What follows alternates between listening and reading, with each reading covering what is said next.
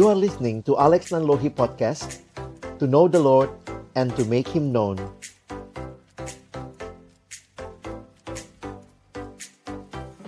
Terima kasih untuk kesempatan yang diberikan kepada saya untuk sharing ya. Saya bilangnya sharing tentang apa yang juga uh, saya lakukan ya. Kalau dikatakan tadi oleh Ibu Plo, saya banyak juga aktif di sosial media karena saya melihat ini juga satu peluang ya untuk boleh uh, menghasil menghadirkan um, pemahaman yang baik ya untuk generasi ini untuk menggunakan sosial media dengan baik. Jadi saya sekali lagi bersyukur untuk kesempatan ini boleh ketemu dengan Bapak Ibu dan juga anak-anak sekalian, adik-adik yang saya kasihi dalam Tuhan. Hari ini saya siapkan satu presentasi PowerPoint buat kita. Jadi saya akan coba sharingkan apa yang saya sedang pikirkan, gumulkan, dan juga sedang lakukan ya dalam tema bijak bersosial media. Nah, kalau saya di sana pasti saya tanya siapa yang punya sosial media ya silahkan angkat tangan begitu ya nah tapi secara sederhana saja coba kalian di di samping kiri kanan kalau ada di kelas atau ada di ruangan atau ada teman di sampingmu coba sama-sama pikirkan berapa banyak sosial media yang kalian pakai ya Wah, ini mungkin untuk generasi sekarang nampaknya ya, kalau saya pikir-pikir nampaknya lebih dari satu, ya. Paling tidak uh, punya dua, ada yang punya Instagram, IG, ada yang punya Facebook, ada yang punya sekarang TikTok ya. Belum lagi yang sehari-hari kita berkomunikasi. Sebenarnya itu juga termasuk sosial media ya media yang menolong kita bisa berelasi secara sosial dengan orang lain. Contohnya, ada yang mungkin punya WhatsApp. Biasanya sebagian besar mungkin punya WhatsApp atau generasi ini lebih senang ngobrolnya di Line. Atau juga ada yang sekarang mulai pakai Telegram. Wah, jadi ini semua hal-hal yang menunjukkan kepada kita, kalau saya sih menggambarkan memang kita sedang berada di dalam dunia yang sedang berubah dengan cepat, termasuk perubahan pola komunikasi. Komunikasi yang dulu rasanya sulit, sekarang dengan perkembangan ilmu pengetahuan, teknologi, secara khusus internet, menjadi bagian yang menarik untuk sama-sama kita lihat, kita pikirkan ya. Nah, kalau kita perhatikan situasi COVID ini, ya, situasi COVID ini juga kan tanda kutip ya, memaksa kita mau tidak mau harus menggunakan teknologi uh, yang ada internet, laptop, ya, HP, semua itu menjadi bagian penting kehidupan kita paling tidak dalam dua tahun terakhir. Mau namanya sekolah, mau namanya kita bekerja untuk Bapak Ibu guru begitu ya, mau namanya kita sedang ada dalam ibadah pun, maka penggunaan teknologi ya ini jadi menarik. Bahkan ibadahnya di sosial media, di YouTube misalnya. Itu beberapa gereja seperti itu dan sekarang ketika si suasana situasi sudah membaik, maka ya saya harap kita nggak jadi orang-orang yang hanya ngendon di YouTube begitu ya Ayo mulai kembali ke gereja ya. Kita masuk, kita juga bersekutu, khususnya anak-anak muda. Rasanya enak gitu ya, ibadah bisa sambil tiduran, bisa sambil ngerjain hal yang lain. Tapi sekarang kita mau siapkan waktu, siapkan sikap kita untuk benar-benar beribadah sebagaimana layaknya kita beribadah di dalam gereja masing-masing ya. Nah, karena itu, sebagai bagian pendahuluan, saya ingin ajak kita membaca satu bagian firman Tuhan yang mungkin sudah sangat sering kita baca, kita dengar, tapi nanti akan saya ulas di bagian akhir ya.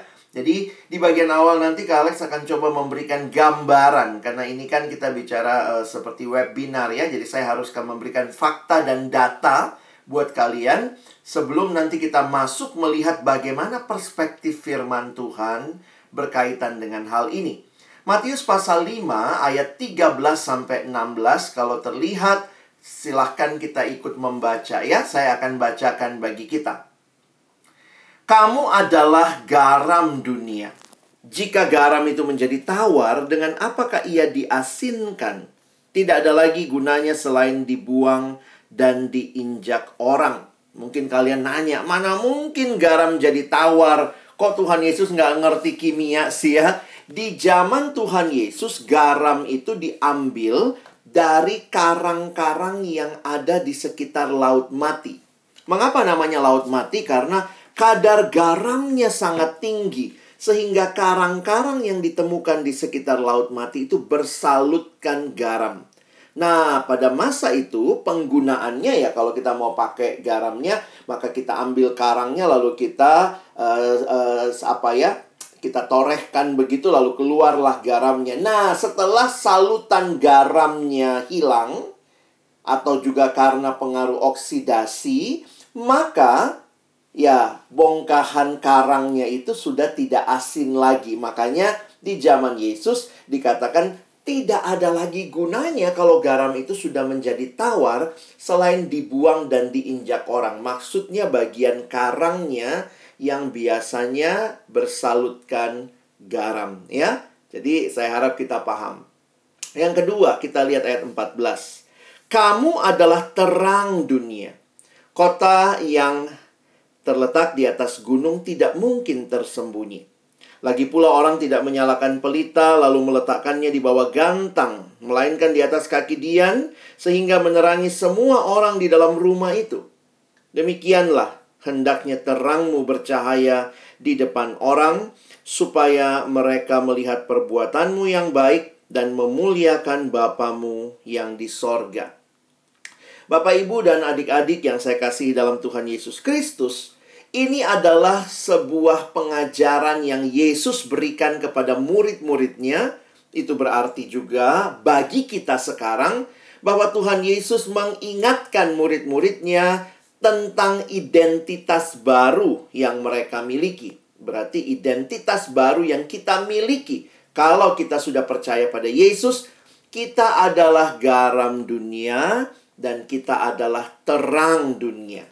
Tuhan Yesus menggunakan ilustrasi yang sangat umum. Kenapa? Karena pastinya setiap rumah tangga pasti punya garam, pasti punya terang. Sehingga kalau kita memperhatikan dari situasi inilah Yesus memberikan pengajaran tentang identitas orang Kristen, identitas yang baru, pengaruh yang harusnya dilakukan oleh orang percaya. Nah, situasi ini saya tetap meyakini di dalam era digital panggilan kita tetap sama. Menjadi garam, menjadi terang di dalam dunia. Tentunya ini sebuah situasi yang tidak terelakkan ketika dunia berkembang, ilmu pengetahuan dan teknologi berkembang, kita masuk sekarang ke era digital dan era digital ini membawa banyak pengaruh. Tapi ingat, tidak semua pengaruh positif.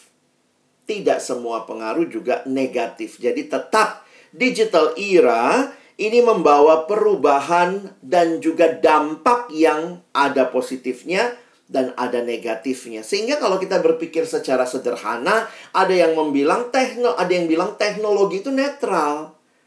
Tetapi yang menggunakan teknologi, nah karena kita tahu banyak yang memakainya adalah kita manusia yang sudah jatuh dalam dosa, maka mungkin sekali orang menggunakan teknologi digital ini untuk melakukan hal yang tidak benar ada yang melakukan kecurangan, ada yang melakukan bullying di media sosial, ada yang melakukan bahkan juga penipuan. Wah, jadi kita melihat ada orang-orang yang secara sadar menggunakannya dengan tidak tepat.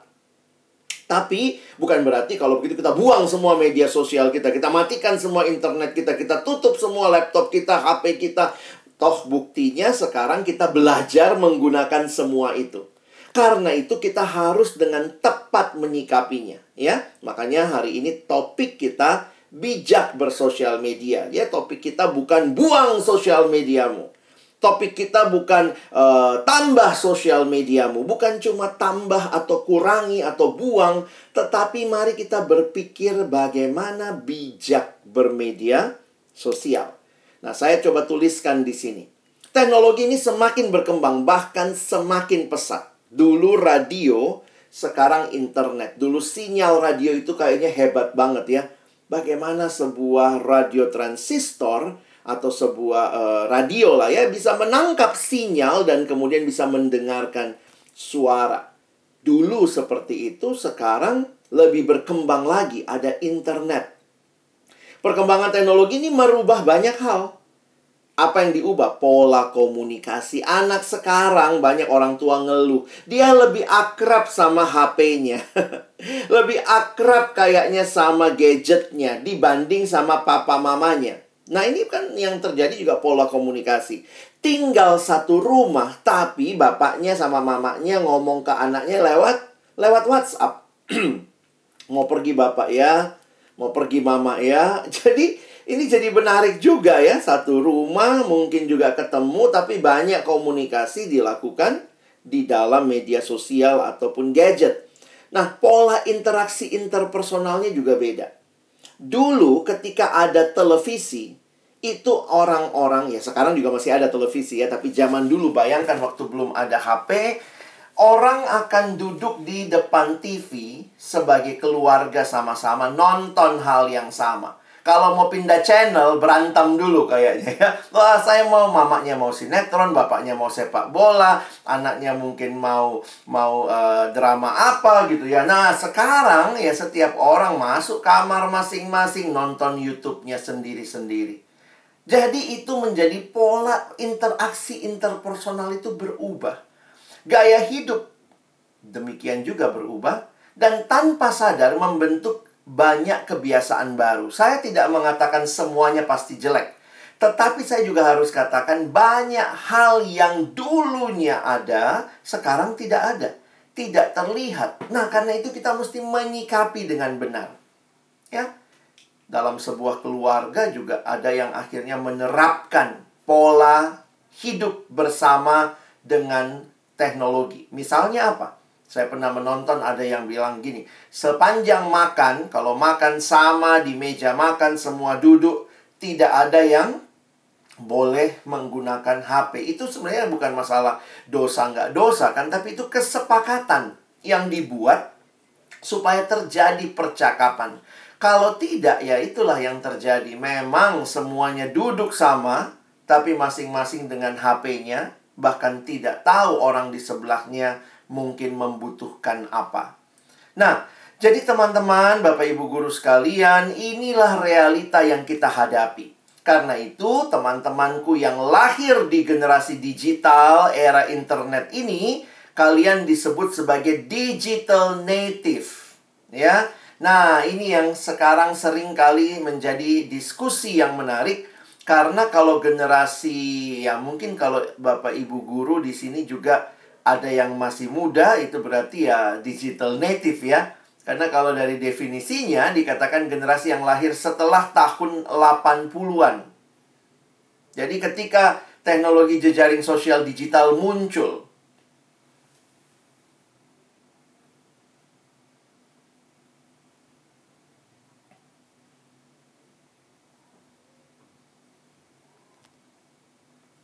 Baik, jadi kalau perhatikan digital native ini adalah orang-orang yang lahirnya di dalam era digital. Nah, ini generasi yang lahir setelah tahun 80-an. Mungkin sih 80-an di luar negeri sudah begitu maju ya, tetapi ya buat uh, di Indonesia kira-kira tahun 90-an lah ya. Jadi kalau ada Bapak Ibu guru juga lahir di tahun 90-an ke atas, itu bisa dikategorikan digital native. Nah, karakteristiknya sangat mahir menggunakan jejaring teknologi digital, memiliki kecakapan dalam mengoperasikan teknologi basis internet, sangat terbuka dengan banyak hal baru, hidupnya dikelilingi oleh teknologi digital, internet menjadi kebutuhan pertama, basic needs ya. Wih, kalau generasi ini katanya mengalami evolusi ya. Nah, ini ada yang menggambarkannya evolusinya seperti ini katanya ya. Ini Uh, bercandaannya lah ya karena kita nggak percaya lah masa manusia dari kera ya. Kita percaya manusia diciptakan Allah bukan kera yang berevolusi. Nah sehingga apa yang dibutuhkan? Nah maka kita lihat ya. Kalau ada yang mengatakan uh, kebutuhan utama manusia nah ditulis paling bawah yang basic itu wifi, ya kuota. Sementara mungkin di rumah, satu rumah sama bapak mama yang mungkin lahirnya bukan tahun 80-an lebih tua lagi, maka ini adalah orang-orang yang disebut digital immigrants. Nah, saya ini termasuk digital immigrant. Saya lahir tahun 70-an dan di masa itu nggak ada internet. Kalau kalian begitu lahir udah internetan gitu ya. Kalau saya nggak ada, saya masih ngalamin itu yang namanya ngetik pakai mesin ketik, kirim surat. Nah, masih ada itu ya. Sekarang kan kirim email langsung sampai. Dulu kita kirim surat kalau korespondensi, saya di di luar Jawa kirim ke Jawa bisa satu minggu baru sampai. Jadi memang beda polanya ya. Dulu kalau telepon, wah harus pergi ke kantor telepon uh, interlokal. Wah, itu kalau saya dulu menelepon orang tua mana biayanya mahal. Sekarang teleponan mau di luar negeri di mana pakai uh, WhatsApp misalnya katanya gratis ya gitu ya. Nah, jadi generasi digital immigrants generasi yang lahir sebelum teknologi ini muncul dan ini klasik.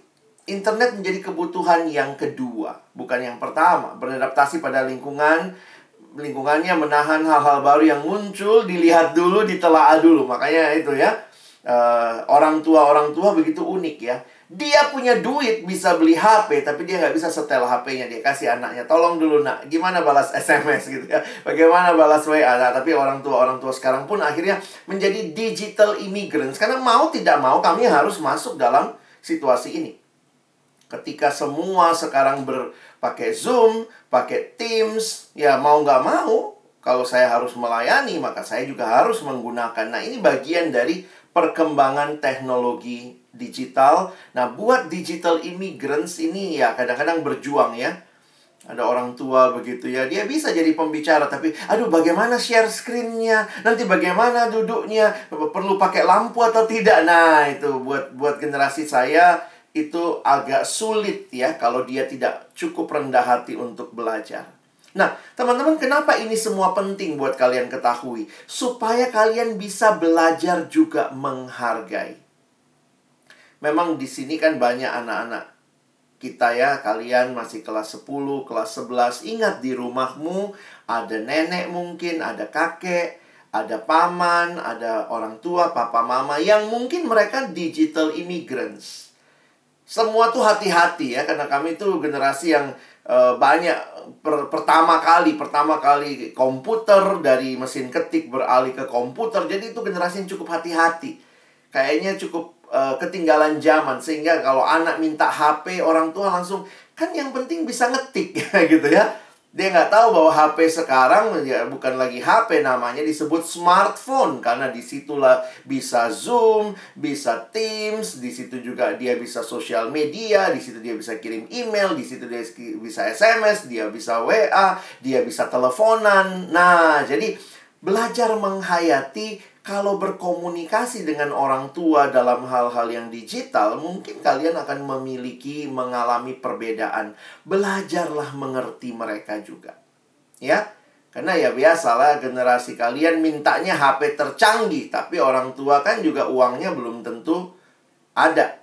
Belum tentu cukup. Jadi tidak semua harus mengikuti keinginan kalian. Nah, kadang-kadang kan begitu ya.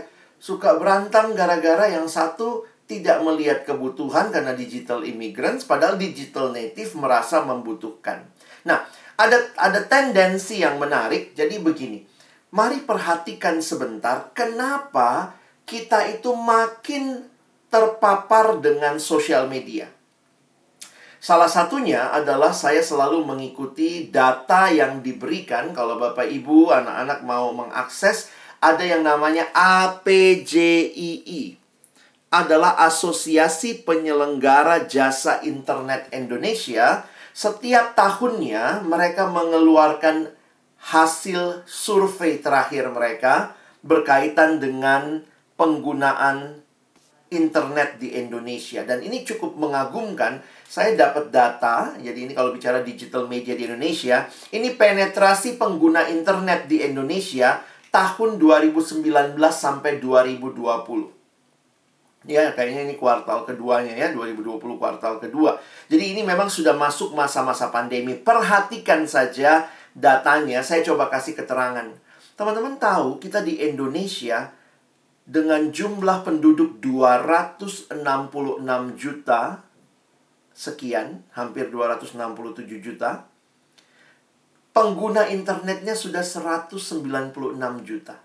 Jadi di Indonesia, negara kepulauan terbesar ini, sudah 73,7 persen orang Indonesia punya akses internet. Di HP-nya kah, di kantor, di rumah, punya wifi, dan seterusnya. Jadi mau tidak mau, inilah teknologi berkembang. Rumah tangga pakai ini, kantor kelurahan pakai ini, bikin KTP, masuk kemudian ke data nasional. Teman-teman, waktu mereka mensurvei kira-kira tahun 2015, itu masih di bawah 50% pengguna internet. Ini pertumbuhannya cepat sekali.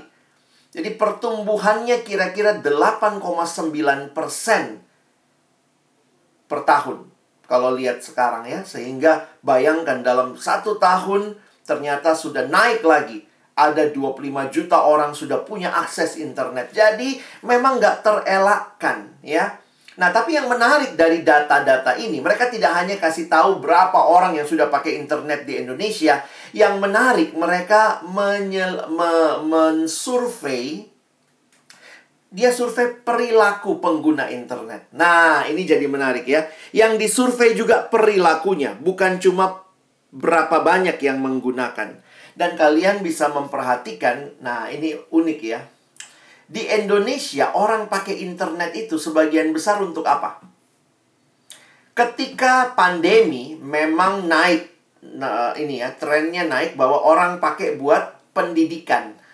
Beberapa ya buat kebaktian, buat ibadah. Tetapi sebelum pandemi, negara Indonesia terkenal sebagai pengguna internet untuk aktivitas terbanyaknya itu entertainment.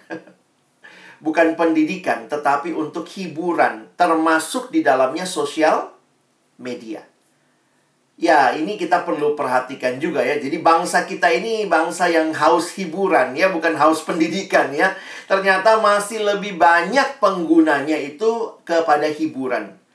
Dan ketika hiburan, media sosial masuk di dalamnya. Kalian lihat sebentar data ini ya. Nah, dari daftar media sosial di bawah ini manakah yang sering atau sesekali atau jarang atau tidak pernah Anda gunakan? Ternyata yang tinggi lihat yang biru ya. Nah, ini dia belum survei TikTok nih, tapi masih Facebook dan Instagram IG. nah, jadi memang gimana ya? Semua orang pun kayaknya sekarang ya, hampir semua orang yang kita temui itu punya media sosial. Jadi menarik ya bangsa kita ya. Kalau di survei negara-negara maju, aktivitas mereka dengan internet itu paling banyak pendidikan. Itu di negara maju. Kalau kita di Indonesia, aktivitas terbanyaknya apa? Sosmed, ya. Nah, nanti kalian bisa buktikan sendirilah, benar apa tidak. Mungkin kalian bilang, oh sekarang enggak pak, saya pakai buat pendidikan. Iya, karena pas pandemi.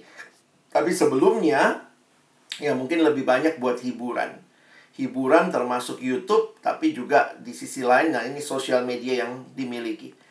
Nah ini beberapa survei, saya tidak dalami, tapi kira-kira kalian bisa lihat datanya. Saya sudah kasih uh, apa uh, PowerPoint saya juga ke pihak sekolah, kalian bisa minta begitu ya, bahwa untuk Indonesia, untuk generasi Z, saya garis bawahi, untuk generasi Z itu bisa jadi kalian ada di dalamnya itu paling tinggi sekarang itu uh, Instagram. Ya, TikTok kayaknya sudah mulai naik ya. Kalau generasi saya itu masih banyak yang main di Facebook. Bapak mamamu itu paling jauh ya Facebook lah ya. Ya beberapa bapak-bapak mama-mama punya Instagram ya syukur juga ya untuk friend sama temannya. Tapi rata-rata Instagram ya. Nah, lalu paling banyak, ah ini ya tadi ya. Paling banyak itu untuk hiburan. Nah, nanti kalian lihat lagi, ini datanya memang uh, agak kecil ya, nggak bisa terbaca semua, nanti kalian bisa perhatikan lebih lanjut. Nah, apa yang dipakai untuk dengar musik? Nah, ini di survei ya, ada yang melakukan survei. Apa yang dipakai untuk dengar musik? Paling tinggi YouTube, dan yang paling sering digunakan juga sekarang Spotify. Ya. Untuk nonton video, Yang paling tinggi adalah YouTube. Untuk nonton film, Indonesia paling tinggi itu Netflix. Wow. Jadi memang kalau kita lihat dalam persaingannya sekarang TikTok sama Instagram ini lagi uh, kebut-kebutan mana yang paling paling uh, men mengeluarkan fitur baru. Dulu TikTok dengan uh, begitu banyaknya videonya akhirnya sekarang Instagram sudah mendeklarasikan kami bukan lagi untuk majang foto, tapi Instagram sekarang untuk juga menampilkan video, makanya bisa Reels. Sekarang ada Reels di Instagram ya. Nah, saya coba ikuti karena saya juga main ini semua untuk juga apa? Melihat bagaimana peluang menjangkau generasi ini. Nah, sehingga sebagai kesimpulan kalau kalian perhatikan, generasi Z yang sekarang ini kira-kira umurnya 7 sampai 21, itu generasi yang minimal satu hari 8 jam online, baik untuk studi maupun untuk hiburan. Hiburannya itu bisa macam-macam. Nonton YouTube, main game, nonton drama, semua ya. Dan inilah aplikasi-aplikasi yang paling sering digunakan. Instagram, YouTube, TikTok, dan juga sekarang Spotify. Teman-teman tahu ini survei yang bikin siapa? Ini survei yang bikin adalah orang-orang yang mencari market pasar. Jadi ini adalah survei untuk menentukan pasar. Jadi misalnya kalau ada orang mau promosi produk apa, makanya kenapa skincare skincare khusus itu adanya di IG. Nah, pernah lihat nggak? Saya nggak usah sebut mereknya ya. Tapi begitu dibilang, wih Andre Kalawet pakai itu juga. Wah langsung semua. Kenapa nontonnya lihat di IG, lihat di TikTok, lihat di YouTube, lalu muncullah dia pakai skincare dan segala macam. Nah itu realita mau nggak mau, ya itulah. Kalau orang baca pasar mau jangkau anak muda, dia harus punya iklan di IG, di YouTube, di TikTok, di Spotify. Kira-kira begitu ya. Nah, karena itu di tengah-tengah dunia yang sudah semakin cepat, begitu banyak hal yang kalian hadapi. Kak Alex ingin kita belajar untuk bijak. Sebenarnya kalau kalian googling banyak loh. Uh, artikel atau infografis tentang bagaimana bijak bermedsos, ya. Nah, ini saya ambil yang dikeluarkan Polda Jawa Barat misalnya ya. Saya misalnya coba kalian perhatikan. Tiga tips aman bersosial media. Jadi ini teman-teman juga kita perlu dengarkan. Ini pesan-pesan sosial masyarakat. Karena memang yang paling rentan sama sosial media adalah yang menggunakan. Siapa itu? Ya, kalian anak-anak remaja.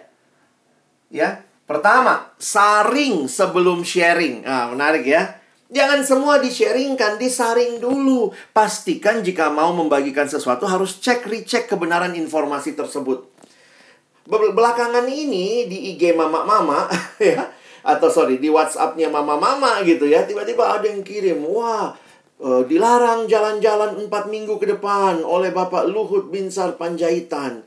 Ternyata itu berita Januari 2022 itu bukan berita sekarang tapi entah kenapa ketika situasi COVID makin membaik memang ada peningkatan setelah liburan ya, tetapi ada juga yang kembali memposting pagi ini saya dapat lagi Gubernur DKI Anies Baswedan melarang semua kegiatan tutup jam 9 malam. Ada beritanya, ada videonya, dikirim orang di sosial media. Padahal itu berita tahun Juni 2021, tahun lalu. Jadi hati-hati ya.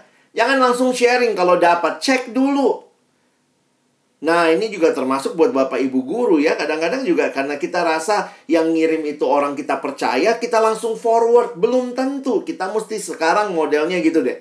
Saya kalau dapat sesuatu, saya mesti cek dan recheck lah ya. Jaga etika di medsos. Selalu berperilaku baik. Kenapa? Ke depan itu orang akan melihat jejak digitalmu.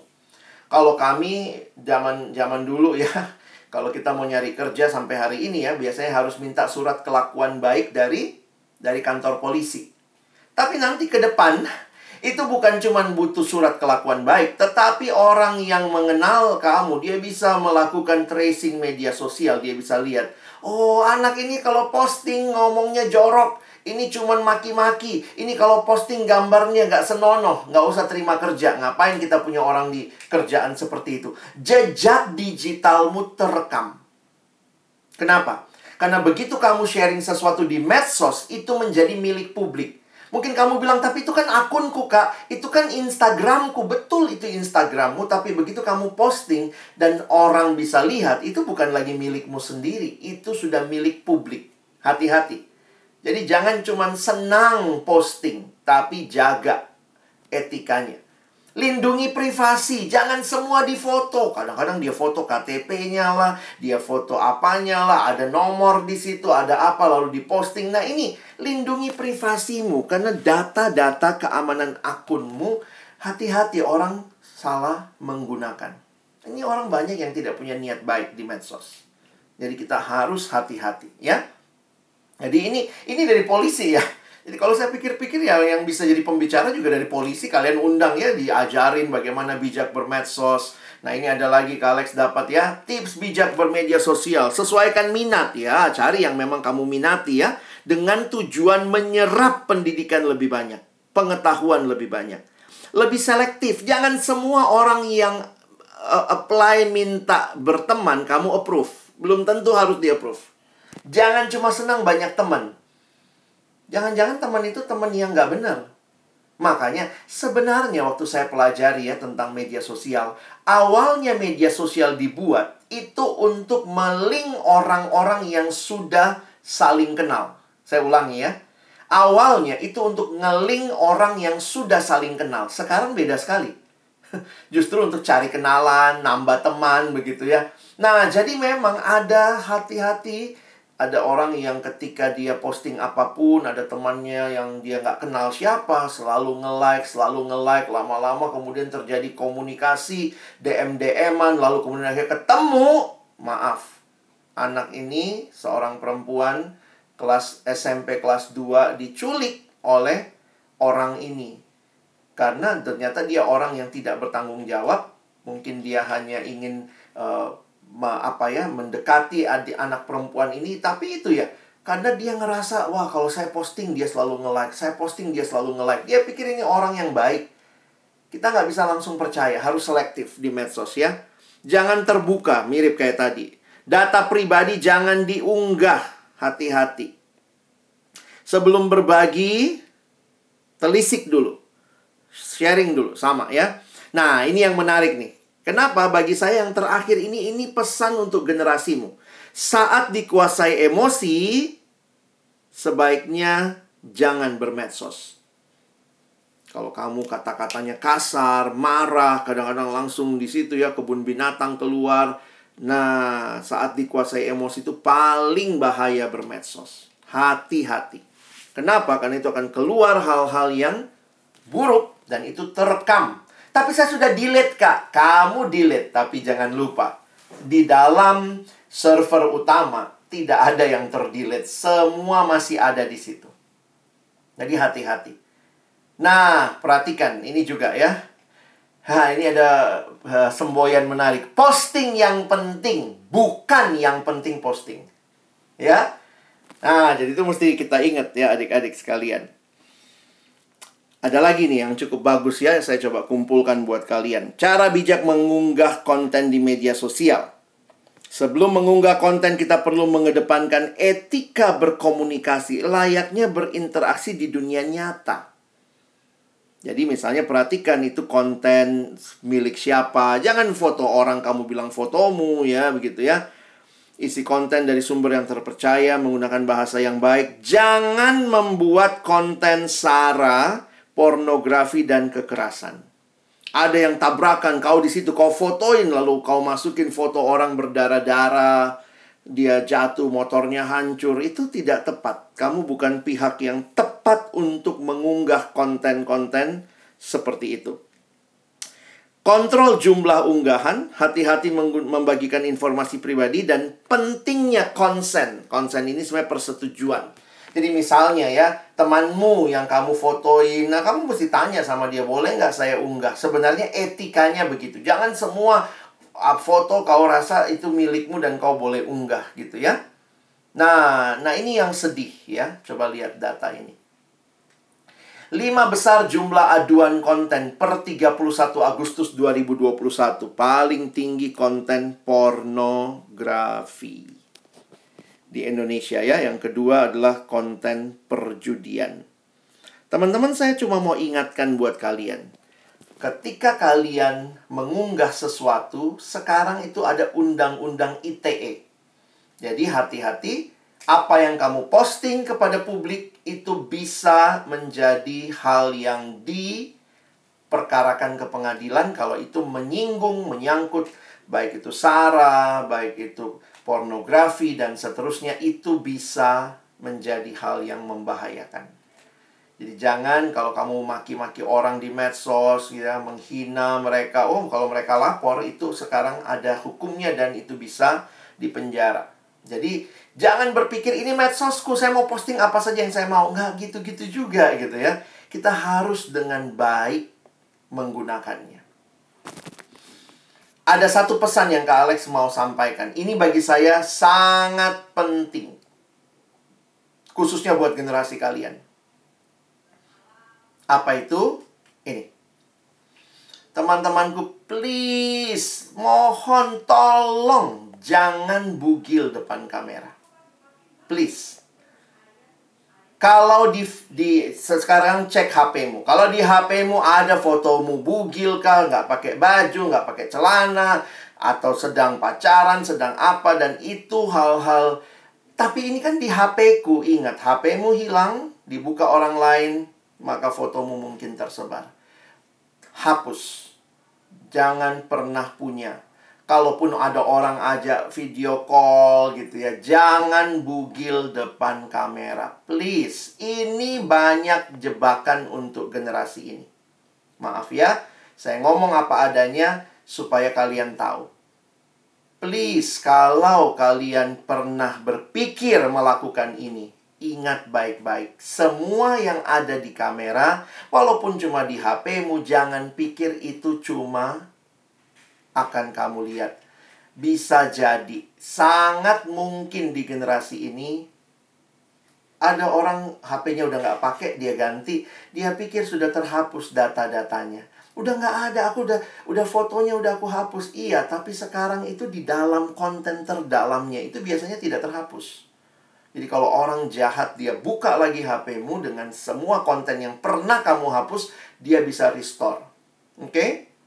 Pastikan kalau dia kami kami apa video call dia minta saya bugil, kamu bisa direkam. Please. Ini pesan penting lah ya. Maaf mungkin saya concernnya ke sini ya supaya teman-teman jangan bugil depan kamera.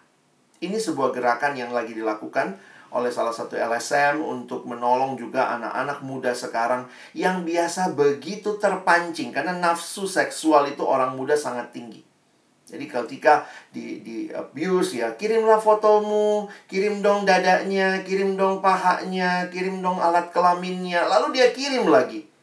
Aduh, tapi itu kan pacarku. Tapi satu waktu kalau kalian memang suami istri ya itu itu logis. Tapi kalau belum suami istri, masih pacaran, kenapa saling mengirimkan foto-foto yang tidak senonoh? Ya, hati-hati.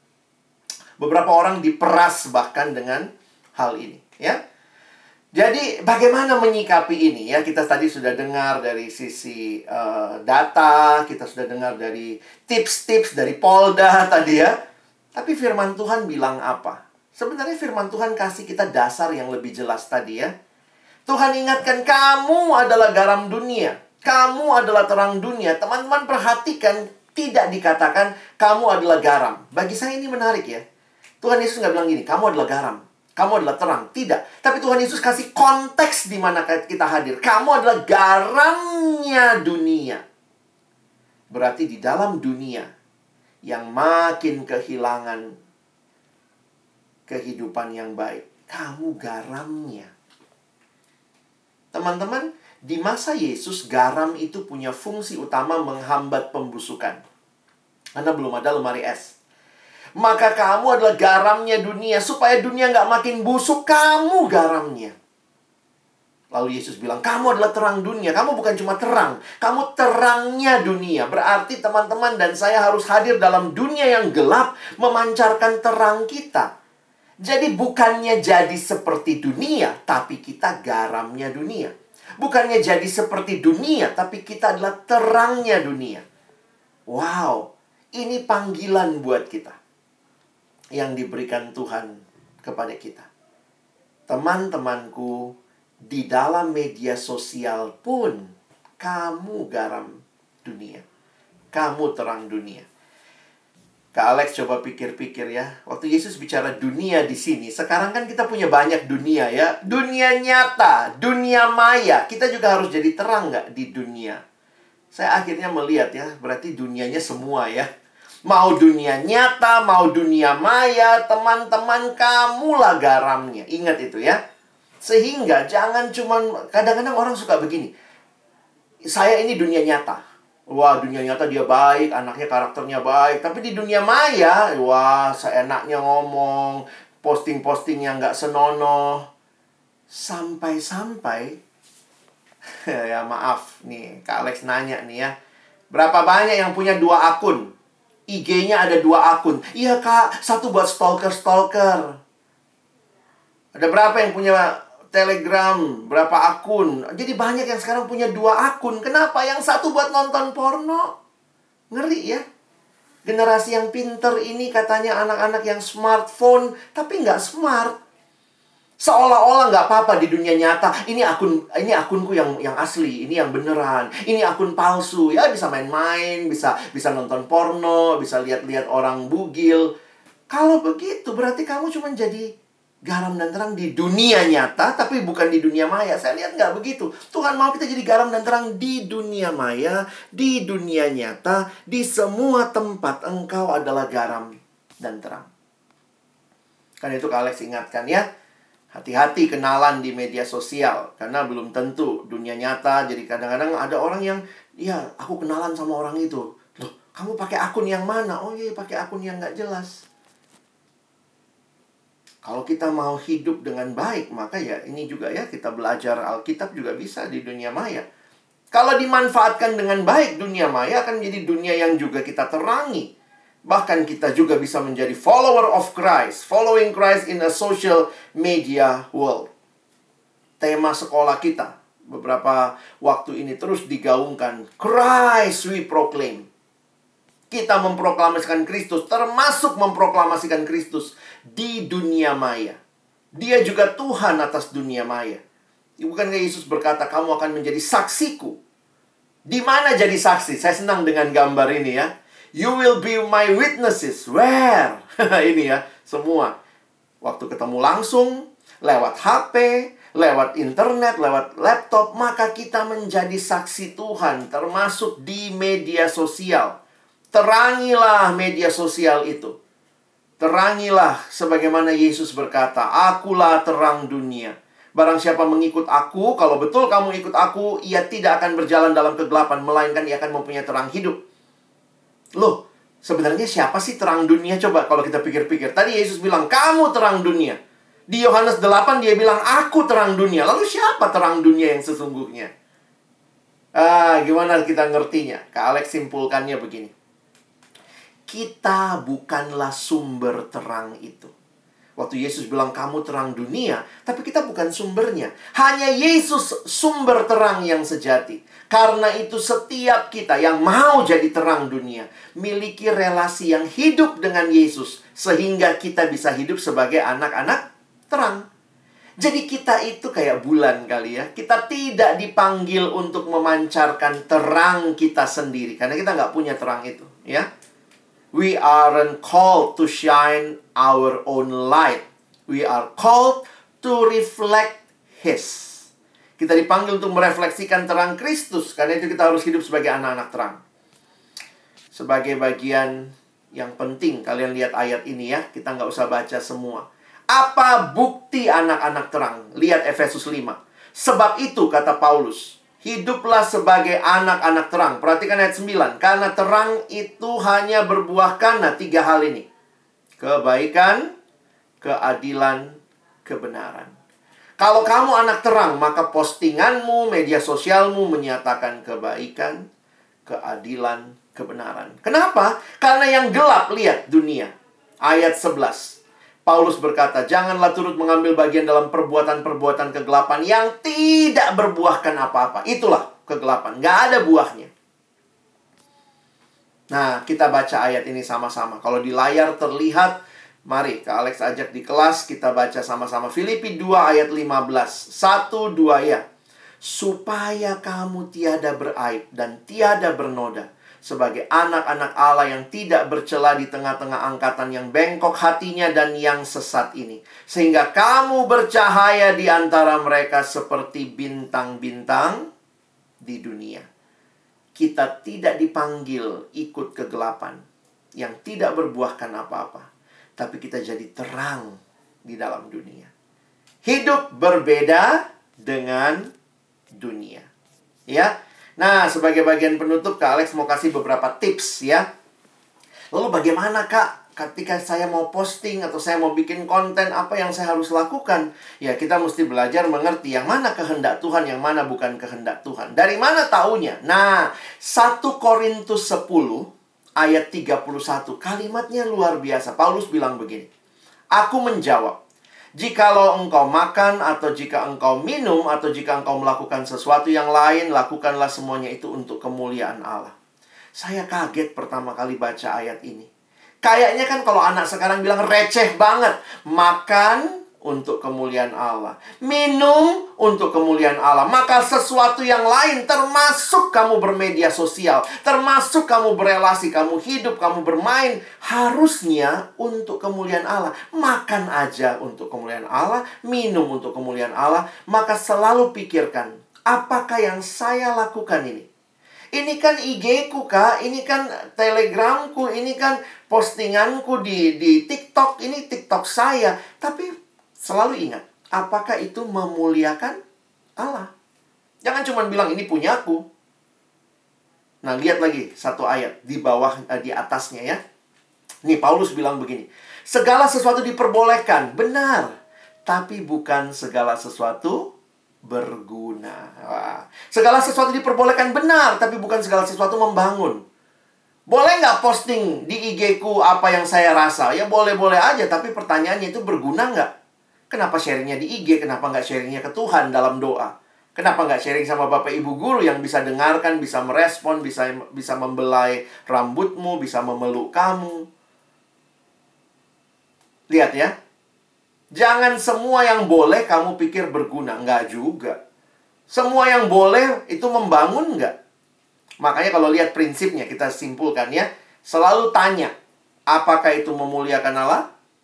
Apakah itu berguna? Apakah itu membangun? Nah, kalau sudah memenuhi kriteria ini, maka silahkan. Nah, postinglah hal-hal yang memuliakan Allah, yang berguna, yang membangun untuk hidup kita. Bagaimana caranya saya bisa lakukan ini? Nah, Kak Alex tutup dengan ini ya. Miliki komitmen untuk terus bertumbuh.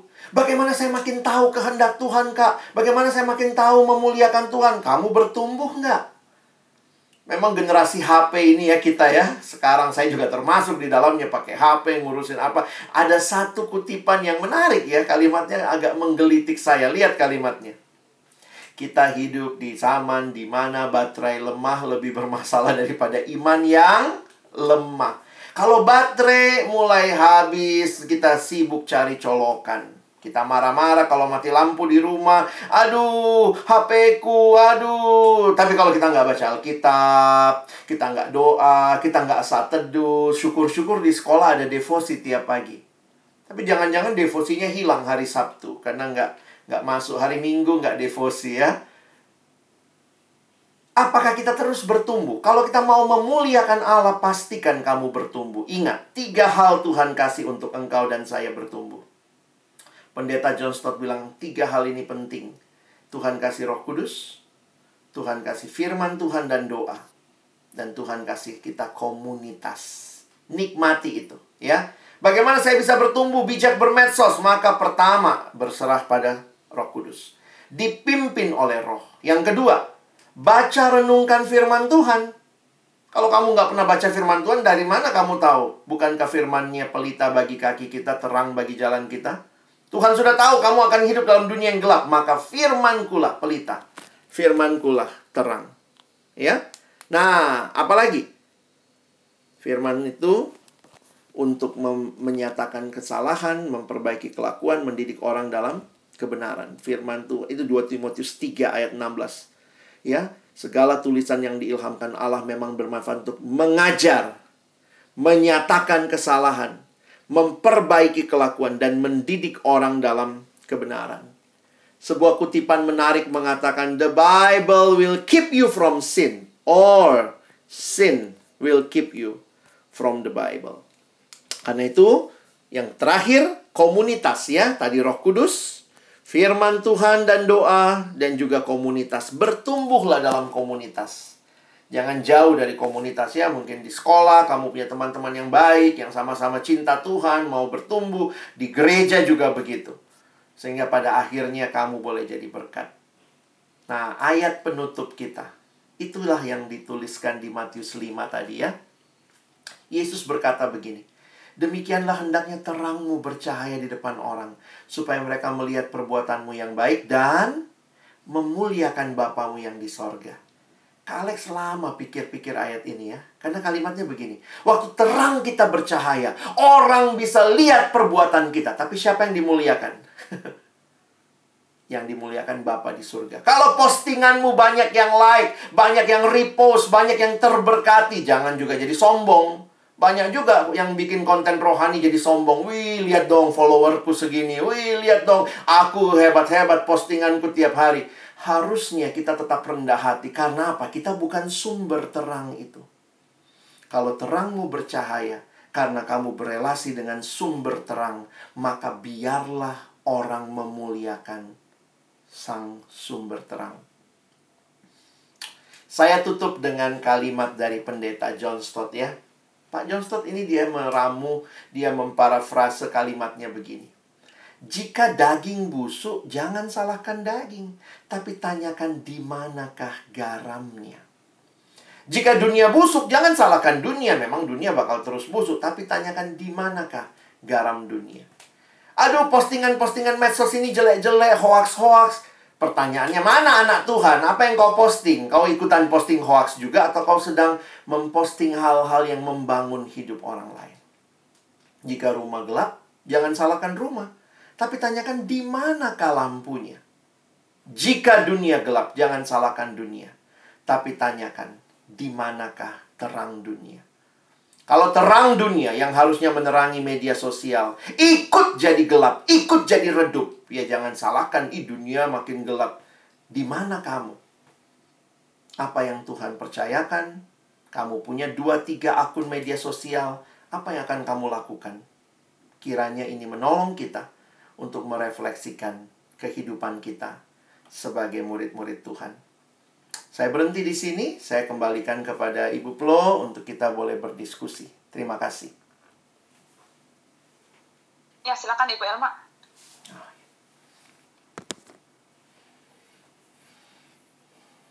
Oke, terima kasih Pak Alex sudah memberikan banyak pencerahan ya nak kepada kita. Ibu Elma tadi banyak juga ketik-ketik di sini apa ya? Dan tadi Ibu Elma sempat cek sebentar Instagram Ibu Elma ya apakah saya sudah memuliakan Tuhan ya lewat postingan-postingan saya? Wah, ternyata belum semuanya memuliakan nama Tuhan begitu ya. Padahal saya punya followers banyak loh gitu ya. followers banyak sudah seharusnya saya bisa memberitakan firman melalui Instagram Instagram ini ya begitu. Apalagi saya lihat anak-anak pasti punya punya banyak followers ini. Sudahkah saya memuliakan Tuhan dengan banyaknya followers? uh, banyaknya yang lihat story-story kamu sudah kamu memuliakan Tuhan begitu ya. Oke, saat ini kita akan masuk ke sesi tanya jawab. Bagi yang ada di kelas, uh, mungkin Bapak Ibu Eka boleh tanyakan kepada anak-anaknya, apakah ada yang ingin ditanyakan kepada Pak Alex?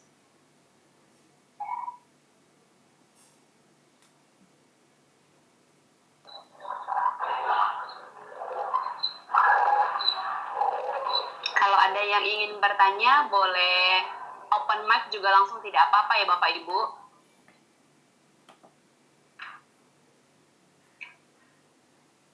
Silakan.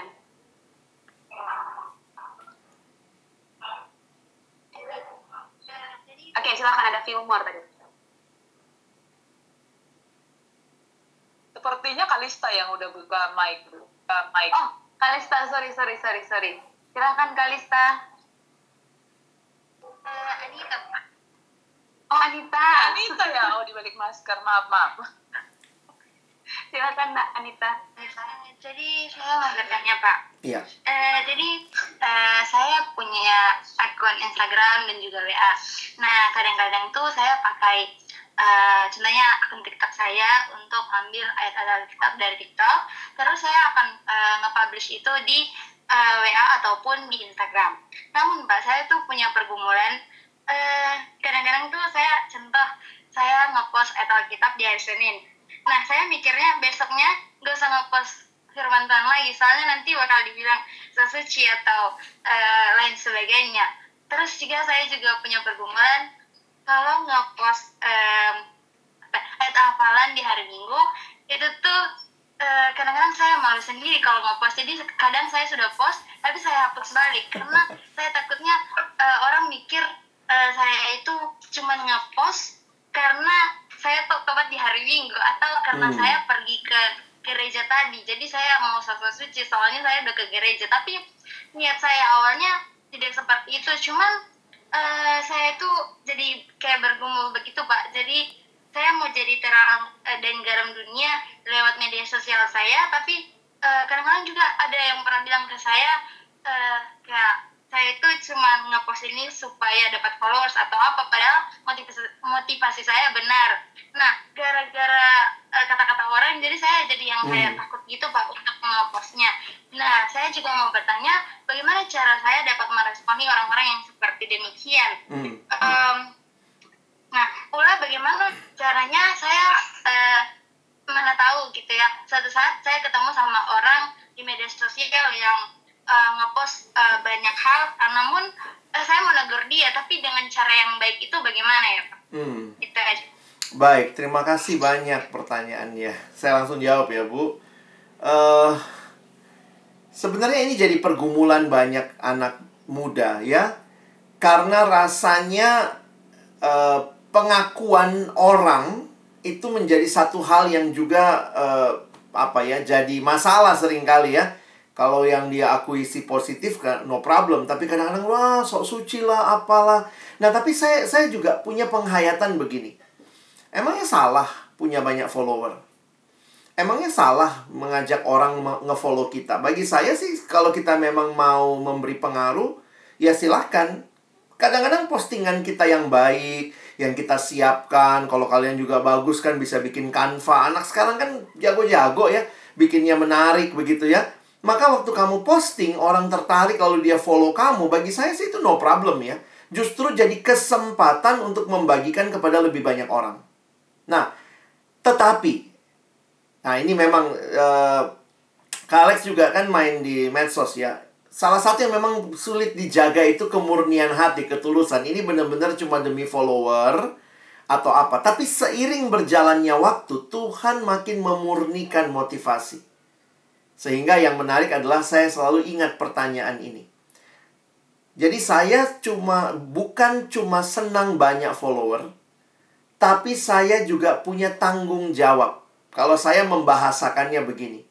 Kalau saya ajak orang follow saya, maka pertanyaannya, saya akan bawa mereka follow saya untuk apa? Saya ingat kalimat Rasul Paulus. Paulus bahkan minta banyak follower ya, dia bilang begini, "Ikutlah aku sebagaimana aku mengikut Kristus." Nggak salah punya follower, tapi pertanyaannya, kalau sudah punya follower, kalian mau bawa ke mana followermu? Kalau kamu mau mereka juga kenal siapa Tuhan, siapa juru selamatmu, ya itulah kesempatan kan media sosial media sosial kita, kita mau posting ayat Alkitab. Jadi apa pun kata orang, bagi saya saya nggak posting hanya sekadar untuk dapat pengakuan orang, Tetapi saya posting karena saya tahu saya punya tanggung jawab membawa orang-orang ini untuk memfollow siapa yang saya follow, yaitu Yesus. Nah, jadi mungkin ya kalau kalau buat saya ya hari ini misalnya saya posting ayat Alkitab, besok saya posting kutipan mungkin ya. Oh ya kutipan-kutipan Kristen. Nah, bagi saya juga no problem. Jadi teman-teman juga jangan ter, jangan terpaku hanya dengan ayat Alkitab ya. Tapi juga kalian bisa sharing kesaksian hidupmu, bagaimana Tuhan menolong. Nah, itu semua jadi bagian yang akan Tuhan pakai juga memberkati orang lain. Satu cerita yang saya ingat, beberapa tahun yang lalu saya pimpin retret sekolah. Ya, sekolah kalian juga ya. Saya nggak usah sebut lah ya, di mana. Tapi saya ketemu di itu rekoleksi kelas 3. SMA eh, kelas 3, berarti kelas 12. Teman-teman tahu, ada satu anak cerita, "Iya, Kak, saya banyak ditanya orang." Hah? Kenapa dia masih muda udah banyak ditanya gitu ya? Gara-garanya dia bilang gini, "Saya bikin akun di Line. Dia bikin grup di Line dan dia posting-posting gitu ya. Biasa posting ayat, posting kutipan gitu.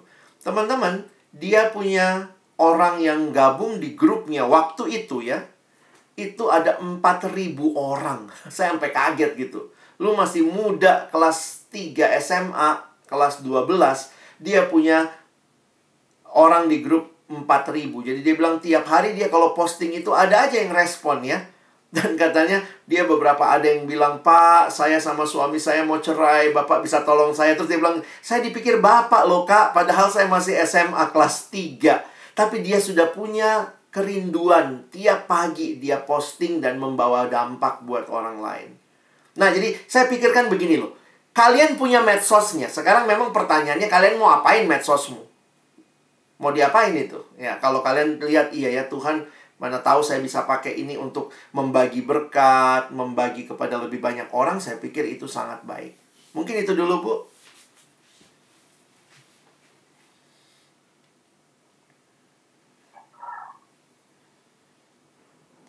Oke, terima kasih ya Pak Alex Sama-sama. untuk uh, jawabannya.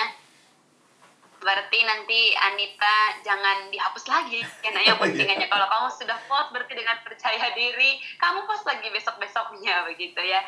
Mungkin tadi seperti kata Pak Alex dengan kesaksian juga boleh, tidak harus dengan ayat Alkitab, kutipan juga boleh.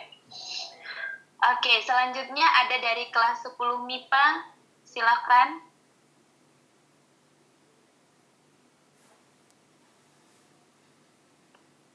Phil Moria angkat tangan dari MIPA. Uh, perkenalkan nama saya Pak dari kelas PRIPA. Nah, pertanyaan saya sedikit aja sih Pak. Ya. Uh, banyak sekali anak muda yang kayak uh, banyak tahu banyak taruh-taruh di bio sosial medianya, kayak Hmm. banyak uh, ayat-ayat Alkitab gitu Pak.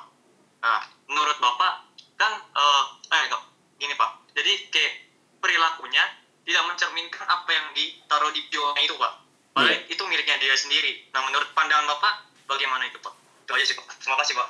Terima kasih.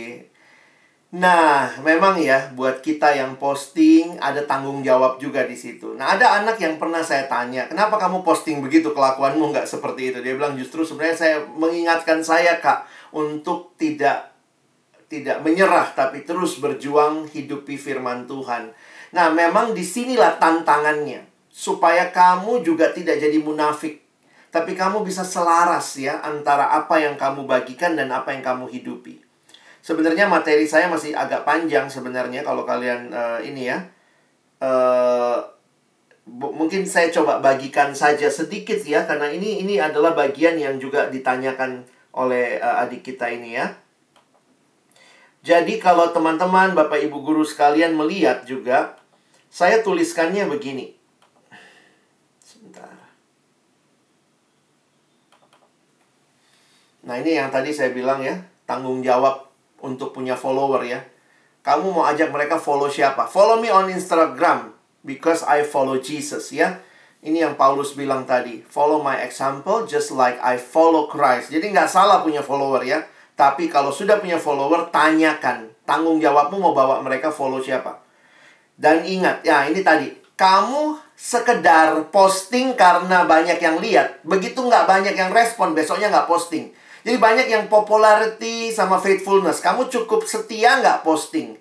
Jangan-jangan kamu posting hanya untuk memenuhi self egomu. Jadi sebenarnya self center nggak benar juga sih yang kayak begini ya. Jadi memang masalah popularitas dan kesetiaan. Kalau hari ini banyak yang lihat, saya posting. Besok nggak banyak yang lihat, saya tetap posting. Besoknya makin sedikit yang lihat, saya tetap posting. Makanya kalau kalian lihat media sosial ke Alex, saya lebih banyak posting saat teduh saya. Karena itu yang saya rasakan dan saya alami. Jadi saya tidak terganggu. Nggak banyak yang lihat, nggak apa-apa juga. Itu pengingat buat saya. Karena itu punya saya. Gitu ya. Nah, ya ini yang tadi nih. Pertanyaan Fillmore nih. Bagaimana performance di luar kelihatan baik, eh karakternya nggak bener. Nah, makanya jangan cuma sekadar posting ayat Alkitab, tapi hidupilah ayat-ayat itu ya. Kadang-kadang ini generasi yang scroll down, cepat sekali scroll gitu ya. Banyak kali yang kamu lihat, kamu nggak benar-benar baca. Maka belajar slow down ya. Oke, nah ini tadi. Sebagai bagian terakhir. Jangan menjadikan ini dua dunia terpisah. Seperti yang Kak Alex bilang tadi kamu dipanggil jadi garam dan terang di real world and in the virtual world, maka kamu harusnya juga hidupmu sesuai yang di real world sama yang di virtual world. Memang saya harus akui ya, anak sekarang rata-rata ada juga yang punya akun-akun kedua, nama palsu lah, umurnya dipalsuin. Nah, hati-hati ya. Kamu yang terbiasa seperti itu akhirnya punya kayak hidup dua antara dunia maya sama dunia nyata nggak klop. Nah, nggak benar seperti itu. Lalu bagaimana kalau orangnya seperti itu? Ya belajar bertobat ya. Mulai miliki kehidupan yang menyatu. Jadi jangan bias dua hidup gitu ya. Mungkin itu dulu.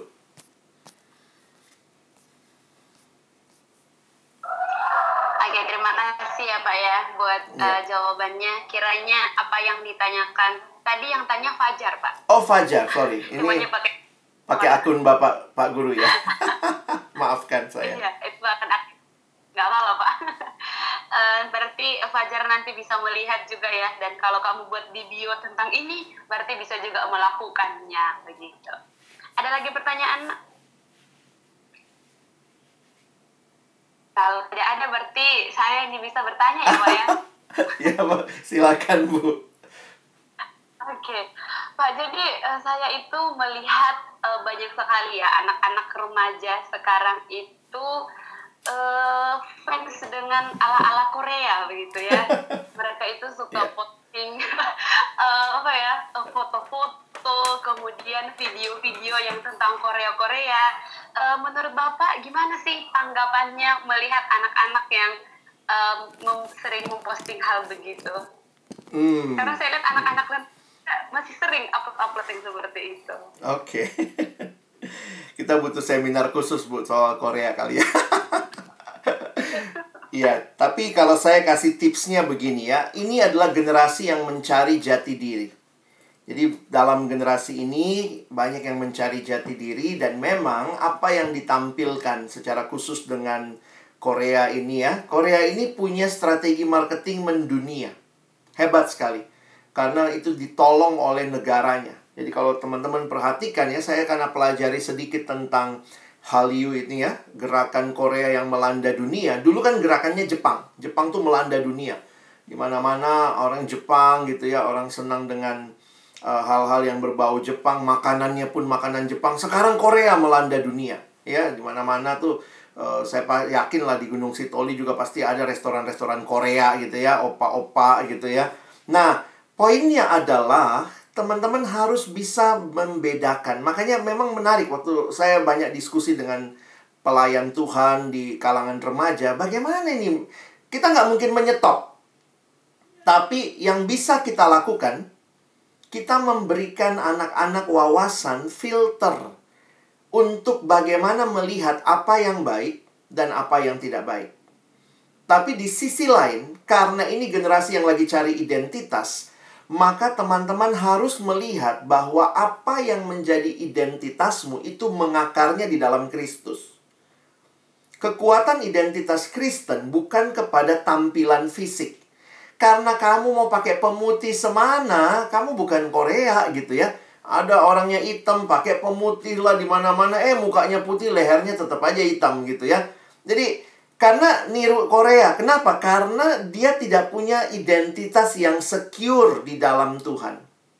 Jadi saya harus katakan kita perlu membimbing anak-anak ya. Nggak salah mereka punya idola. Wah saya senang nih. Saya adalah uh, apa penggemarnya uh, K-pop ini. Saya army lah apa. Ya silahkan itu tapi kemudian kita ajak mereka melihat bahwa yang kamu idolakan ini manusia biasa kamu nggak harus jadi seperti dia. Kamu bisa tiru kerja kerasnya. Kan ada juga orang-orang seperti itu yang ternyata ada sisi gelapnya dia depresi dia apa. Tapi gitulah anak sekarang tuh senang menggunakan bahasa-bahasa. Uh, mau apa? Mau healing healing gitu ya. Apa-apa healing. Kayaknya sakit apa sih kau? Padahal nggak apa-apa aja. Baru selesai ujian mau healing. Ya ampun ke Indomaret aja dibilang healing. Ampun deh ya. Itulah realitanya generasi yang kayaknya saya tertekan. Nah, saya harap kita punya punya keyakinan bahwa di dalam Tuhan kita punya identitas, kita punya kehidupan yang aman. Kalau saya punya idola dia manusia berdosa, dia bisa gagal. Jangan kalau dia gagal kamu juga ikut sedih berhari-hari nangis. Ya, ya kita perlu membedakan ya bahwa idola bukan Tuhan, ya. Nah, yang kedua, perhatikan nilai-nilai mereka yang banyak kali kalau nonton drama Korea, dengar lagu-lagu mereka itu belum tentu sesuai dengan Alkitab. Saya ketemu lah ya anak-anak yang ngomong gini, eh, jangan kau begitu nanti karma kamu. Dih, saya tanya dari mana kamu belajar soal karma? Iya kan itu ada karma baik, karma jahat yang kayak di drama Korea. Saya bilang, ingat loh, mereka itu bukan orang Kristen. Mereka adalah orang-orang yang menganut agama-agama yang punya pemahaman tentang hidup itu sirkular. Apa itu sirkular? Bahwa manusia mati nanti lahir lagi reinkarnasi. Mati lahir lagi reinkarnasi. Karena itu mereka nggak kenal konsep dosa. Karena konsep dosa itu buat kita yang Kristen di mana hidup itu linier. Hidup itu dimulai di satu titik lalu nanti berakhir di titik yang lain. Karena itu namanya dosa. Waktu kamu berdosa maka ada konsekuensinya di akhir. Kalau mereka nggak kenal dosa, mereka kenalnya karma. Karena muter. Si, uh, world view mereka muter. Nah, lucu kan orang Kristen tapi pakai bahasa karma. Kenapa? Karena ada di drama Korea. Jadi saya harus katakan sering kali jangan bukan cuma kita menolong anak-anak kita punya identitas bahwa mereka ada di dalam Tuhan, aman di dalam Tuhan, tapi juga mengerti pengajaran Kristen sehingga waktu dia dengar reinkarnasi, ada anak remaja ngomong gitu, ih nanti kalau aku reinkarnasi aku mau lah ya jadi ini jadi itu. Hah? Padahal Kristen nih, tapi ngomongnya reinkarnasi. Nah ini karena pengaruh dari apa yang ditonton. Jadi Bapak Ibu, please uh, ya kalau bisa juga ikut nonton ya. Supaya tahu apa yang anak-anak kita tonton. Nggak masalah kok nonton drama Korea ya, nggak sejauh itu tidak ada yang bilang tapi bagaimana kak kalau itu mengganggu saya pikir ya kalau mengganggu itu begini kita tahu tugas utama kita. Tugas utama kita siswa belajar. Maka nonton drama Korea yang sesuai umur, yang baik tentunya itu adalah sambilan. Jangan dibalik. Belajarnya sambilan, drama Koreanya yang utama. ya itu itu yang udah mengganggu itu ya. Nah, jadi mungkin itu tolong diperhatikan bangun identitas anak-anak yang kuat, tapi juga bangun pengajaran yang kuat. Banyak drama Korea itu zombie lah, setan lah gitu ya. Sehingga anak-anak kita juga, ih setan, ih yang kayak di setan itu gitu ya. Nah hati-hati, itu perlu kita filter. Terima kasih untuk jawabannya. E, berarti sebenarnya tidak salah ya Pak ya kalau anak-anak menjadi army begitu tidak salah sih kalau mau posting-posting ala-ala Korea. Tetapi perlu diperhatikan uh, yang saya posting ini benarkah tidak? Betul. sudah sesuai dengan iman Kristen kah tidak begitu ya? Berarti nanti kalau Ibu Elma lihat Instagram lihat lihat story Instagram habis ini Ibu Elma sudah bisa lihat ya ini sesuai iman Kristen atau tidak. Semoga yeah. setelah ini saya jadi tidak di hype ya Pak ya dari story ini karena saya akan lihat. Jangan sampai dia close friend aja ya Bu. Ibu nggak masuk. Iya, betul Pak. Nanti setiap uh, army saya di close friend jadi saya nggak bisa lihat Oke, okay. kayaknya ada praise nih Pak yang angkat tangan. Silakan. Hai, selamat pagi. So, Pak, oh, ini saya mau di dari kelas 11 IPS. Iya, Pak. Uh, nama saya Pak Jackson. Iya. Nah, jadi saya mau tanya ini Pak, Eh, kan kita sering ini ya eh, lihat status-status seperti itu eh, kayak semacam ini apa menyampaikan doa kepada Tuhan, pergumulan lebih ininya ya. Tuhan bantulah kami begini begini begini. Tuhan kenapa hidup saya seperti seperti ini? Dan sering ada yang komen seperti itu. Ada juga komen, eh maaf ya di sini tidak ada Tuhan seperti itu. Hmm. Nah itu kira-kira kalau Pak Alex sendiri bagaimana menanggapi hal ini? Karena ini banyak kita temukan menyampaikan status pergumulan seperti itu di dalam media sosial. Iya. Mungkin itu saya kok. Terima kasih. Terima kasih Pak Jackson. Saya secara pribadi melihat etika bermedia sosial, ini khususnya buat kita yang Kristen, sebaiknya tidak perlu membagikan pergumulan yang seperti itu di media sosial. Ini kalau saya pribadi ya. Ada yang bilang begini, kalau memang di dalam media sosial kita, teman-teman kita adalah orang-orang yang memang kenal kita, kita sangat percaya, ya jadi misalnya friend-nya nggak banyak, ya silahkan lah. Ya saya no problem kalau friend-nya memang itu itu tapi kan sekarang begini, banyak orang semua orang dia dia dia terima sebagai teman. Sehingga eh, komen-komen seperti yang Bapak bilang tadi bisa jadi muncul. Karena mungkin tidak semua orang yang dia temani adalah orang yang percaya Tuhan. Nah, sehingga kan kalimatnya begitu. Nggak ada Tuhan-Tuhan di sini. Jadi memang kalau saya melihat ya, kalau di media sosial, sebaiknya pastikan dulu siapa teman-teman kita. Dan kalau memang mau sharing pergumulan, bukan di media sosial, tapi coba DM orang-orang yang kita yakin dia mendukung, mendoakan kita. Bagi saya, ya jujur aja kalau lihat orang posting di media sosial dan keluhan-keluhan, termasuk ya mohon maaf Bapak Ibu Guru, keluhan rumah tangga pun, ah suamiku kayak begini, nyesel aku nikah sama dia. Ada juga yang postingan begitu ya, mama-mama Facebook begitu ya. Nah, bagi saya tempat mengeluh itu bukan di media sosial. Tapi datanglah sama hamba Tuhan, datang sama teman-teman kelompok kecil, KTB ya. Kita bisa share, mereka kita pastikan mereka mendoakan kita. Di Alkitab ada prinsip sebenarnya. Kalau lagi bergumul, jangan membagikan pergumulannya yang belum selesai. Tetapi lewatilah pergumulan itu dan ketika kita sudah selesai dengan pergumulan itu silahkan sharing. Karena kita bisa kasih tahu jalan keluarnya. Bayangkan kalau semua postingan kita keluhan, keluhan, keluhan. Apalagi yang orang baca. Apa enaknya jadi orang Kristen yang ngeluh aja dia tiap kali. Tetapi kalau kita sharingkan, ada keluhan. Tapi kemudian kita lihat, dua hari kemudian Tuhan jawab doaku. Dan sekarang aku bersyukur aku punya Tuhan yang hidup. Maka orang bisa melihat keluhan diikuti dengan apa yang menjadi jawaban. Makanya itu prinsip Mazmur 73 waktu dia mengatakan waktu aku mau menceritakan hal ini kepada uh, uh, orang banyak itu menjadi hal yang uh, dia apa dia saya, saya lupa kata yang dipakai tapi di Mazmur 73 prinsipnya jangan membagikan pergumulan yang belum selesai. Tidak tepat membagikan di media sosial kalau sudah selesai kita mau berbagi sebagai kesaksian ada solusinya puji Tuhan ya. Tapi untuk pergumulan yang masih ongoing, masih dalam ini sebaiknya jangan dibagikan karena kita nggak tahu orang-orang itu akan meresponi apa. Beberapa artis itu kan suka tertekan, yang artis Korea bunuh diri karena dibully. Saya bilang ya kenapa juga kau sharingin pergumulan pribadimu di di media sosial ya dibully lah kamu ya. Mungkin begitu kali Pak. Anak-anak kalau punya pergumulan mungkin bisa didoakan atau bisa di-sharingkan kali ya dengan guru-guru Iya. bisa didoakan dan cari tahu apa solusinya daripada di sosial media begitu ya nanti orang kita tidak tahu ya pak ya pemikiran orang Betul. ternyata dia begini ternyata begini gitu kita Iya. tidak bisa menghentikan pikiran orang-orang oke Lah, ada pertanyaan lain anak-anak atau bapak ibu guru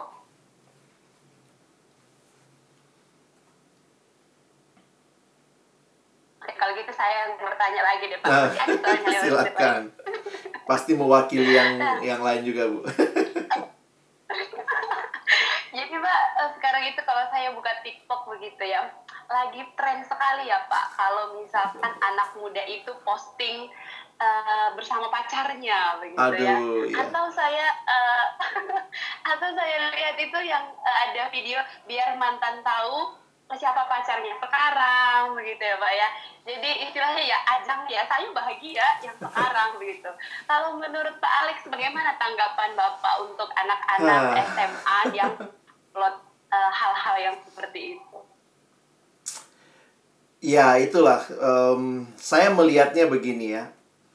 Teman-temanku yang masih muda, kenapa saya saya tidak membedakan orang muda sama orang tua? Karena sebenarnya secara secara fisiologis, secara eh, indera, orang muda dan orang tua punya otak yang sudah bisa berpikir hal yang sama. Jadi kalau teman-teman, Bapak Ibu guru juga eh, kita ikutin seminar gitu ya. Perkembangan otak orang dewasa itu kira-kira di usia anak-anak kita 15 sampai 17 tahun itu sudah berkembang sempurna. Tapi jangan lupa, Bapak Ibu guru walaupun eh, kita otaknya sama, tapi Bapak Ibu guru yang lebih tua pasti punya pengalaman menggunakan otak itu. Kita-kita yang tua ini punya pengalaman telah menggunakan otak itu lebih lama. Walaupun kapasitasnya sama dengan kalian. Karena itu, belajar berpikir panjang. Ini mungkin tips untuk orang-orang muda. Belajar berpikir panjang, belajar untuk tanya sama generasi yang lebih senior. Poin saya begini. Kalau besok pacarmu putus lagi, terus kamu nanti biasanya apa tuh? Di take down tuh, dihapus, nanti sama pacar barunya lagi. Supaya mantan-mantanku tahu. Jadi kadang-kadang begini, emosi sesaat. Ingat tadi tipsnya? Kalau lagi emosi sesaat, jangan buru-buru bikin konten. Ya, jadi jujur aja saya agak eh, mengkritisi lah konten-konten flexing ya. Orang mamer-mamerin termasuk mamerkan pacar barunya. Bagi saya nggak tepat lah Bu. Saya melihatnya lebih baik kita memposting sesuatu yang lebih berguna untuk lebih banyak orang. Bukan berarti kamu nggak berguna. Memang kayak begitu tuh followernya banyak tuh ya. Viewernya pasti banyak tuh. Yang nge-like di postingan itu bisa ratusan ribu ya. Kalau kita posting ayat, ay, paling 12, paling 3 ya. Tapi kalau begitu, wah langsung naik. Nah, kalau kamu cuman kepikiran supaya popularitasmu naik, bikin konten yang seperti itu, bagi saya itu nggak memberkati ya. Hati-hati. Eh, itu nggak jadi jadi terang jadi garam. Bagi saya justru ketika kamu bisa ya ini kalau bicara sehari-hari ya kalau kamu bisa mengampuni mantanmu bagi saya itu yang luar biasa daripada eh, kamu flexing dengan pacar baru yang juga kamu jalani hanya karena hanya karena eh, pelarian. Nah jadi adik-adikku eh, pikir baik-baik lah mau pakai media sosialmu buat apa.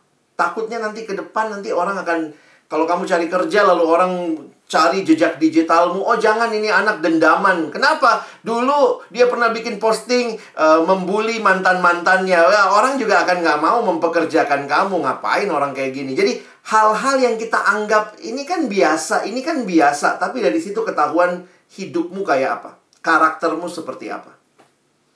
Jadi ya kalau saya sih nggak nggak nggak merekomen ya bu. Masih banyak kok yang bisa diposting. Kucingmu di rumah posting lah. Mungkin orang lebih senang lihat itu. Ini kucingku yang waktu saya ditinggal pun dia menemani. Cit berdua gitu kan ya. Ya maksudnya itu lebih menghibur ketimbang kita pakai eh, eh, pacar baru untuk ngeflexing dan membuli pacar lama itu bagi saya nggak nggak inilah. Mungkin gitu bu. Oke, terima kasih ya Mbak ya untuk eh, jawabannya bisa mencerahkan saya dan anak-anak juga kali ya eh, yang punya pacar. Jadi tidak hanya ketika sedih kita bisa langsung refleks ketika bahagia punya pacar juga perlu refleks berpikir kali ya Mbak ya apakah ini layak untuk saya posting Pikir lebih atau panjang ya. tidak layak untuk saya posting. Iya betul Pak, pikir lebih panjang. Jadi tidak hanya kesedihan. Kadang kan Pak anak-anak dan saya juga kadang-kadang mikirnya, oh kesedihan aja nih mencaci maki saja yang tidak boleh begitu itu itu saja yang tidak. Padahal Oh. kadang-kadang kebahagiaan pun perlu untuk kita pikirkan apakah kita posting atau tidak. Seperti yang Benar, tadi dikatakan, posting yang penting bukan yang penting posting gitu Iya. ya. Post yang sangat luar biasa sekali. ada lagi anak-anak yang mau bertanya? Mungkin satu lagi. Masih ada 10 menit lagi. Bu Elma ada pertanyaan dari anak 11 MIPA tapi mereka malu bertanya langsung. Jadi Oh. eh, Oke. terserah. Oke, berarti Pak Juven saja deh yang bertanya. Oke, Eh, jadi pertanyaan dari anak-anak, eh, Bu ya, Bu ya. Saya curiga ini pertanyaan Pak Juven ini Bu Elma. Bisa jadi juga. Secara, secara tidak langsung mungkin bisa lah Bu ya, jadi pertanyaan saya. Karena kayak, oke, eh, jadi eh, jadi Pak, eh, jika memang eh, ada orang yang memposting kemesraan di media sosial itu bukan suatu bukan suatu tindakan terang ya, Ya, bukan suatu tindakan terang, berarti eh, bisa disimpulkan bahwa pacaran itu bukanlah eh, apa ya, menggam- sesuatu yang terang di eh, menurut Kristen gitu. Oh, Oke. Nah, ini menarik ya, perlu seminar lain ya untuk hal ini.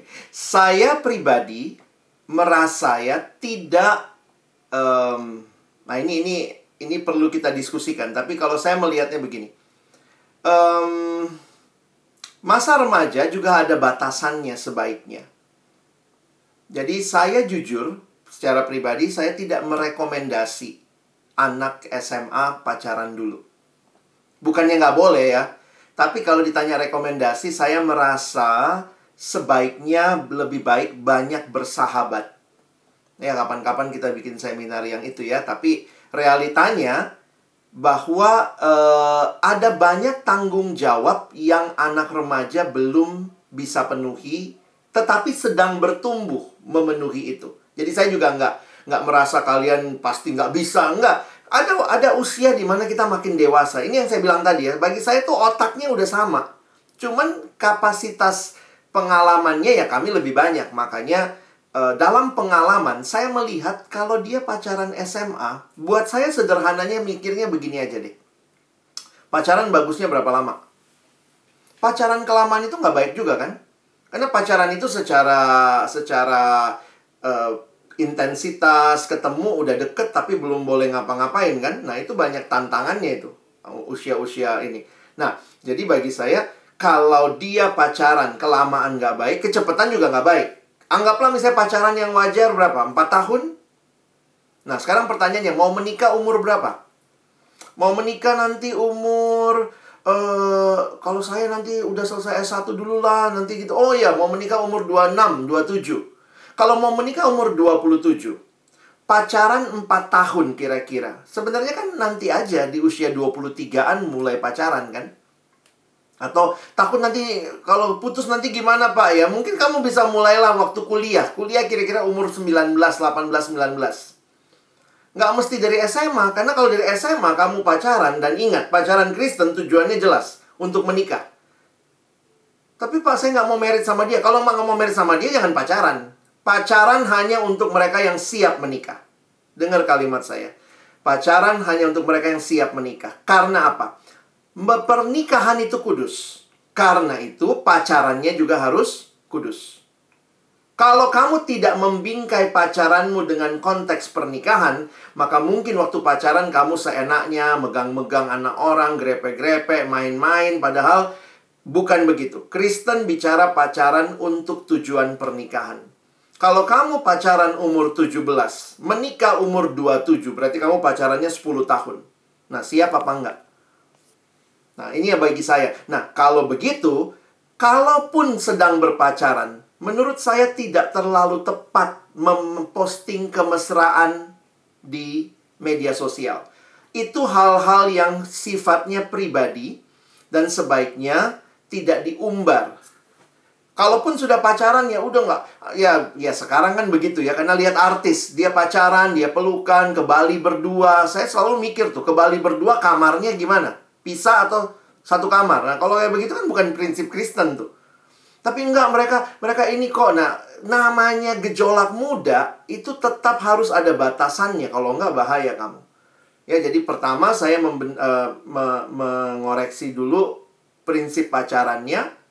Bagi saya pacaran tunggu saja pada waktu kuliah itu lebih tepat.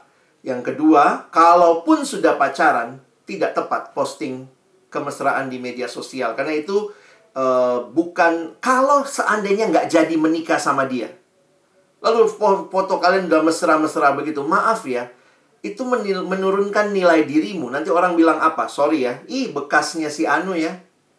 Ih mantannya si dia ya. Nah bagi saya itu kan bukan hal yang elok ya. Jadi tetap ingat, yang diposting itu yang berguna. Kalaupun kamu mau posting tanda kutip kemesraan. Dan bagi saya juga kemesraan lagi pacaran nggak boleh sampai ini ya. Harus ada batasnya juga kemesraan pacaran itu ya. Kemesraan pacaran udah panggil papa mama, udah main belai-belai rambut. Wah kalau saya bawain LSD, jelas pacaran harus ada batasnya. Tidak boleh keintiman fisik, ya. Jadi mungkin begitu dulu lah kira-kira Pak ya.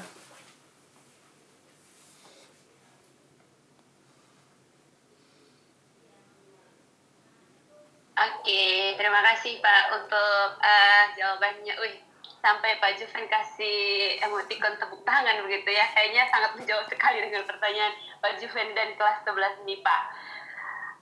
Oke, adakah lagi pertanyaan anak-anak? Atau sudah cukup? Atau butuh seminar lanjutan?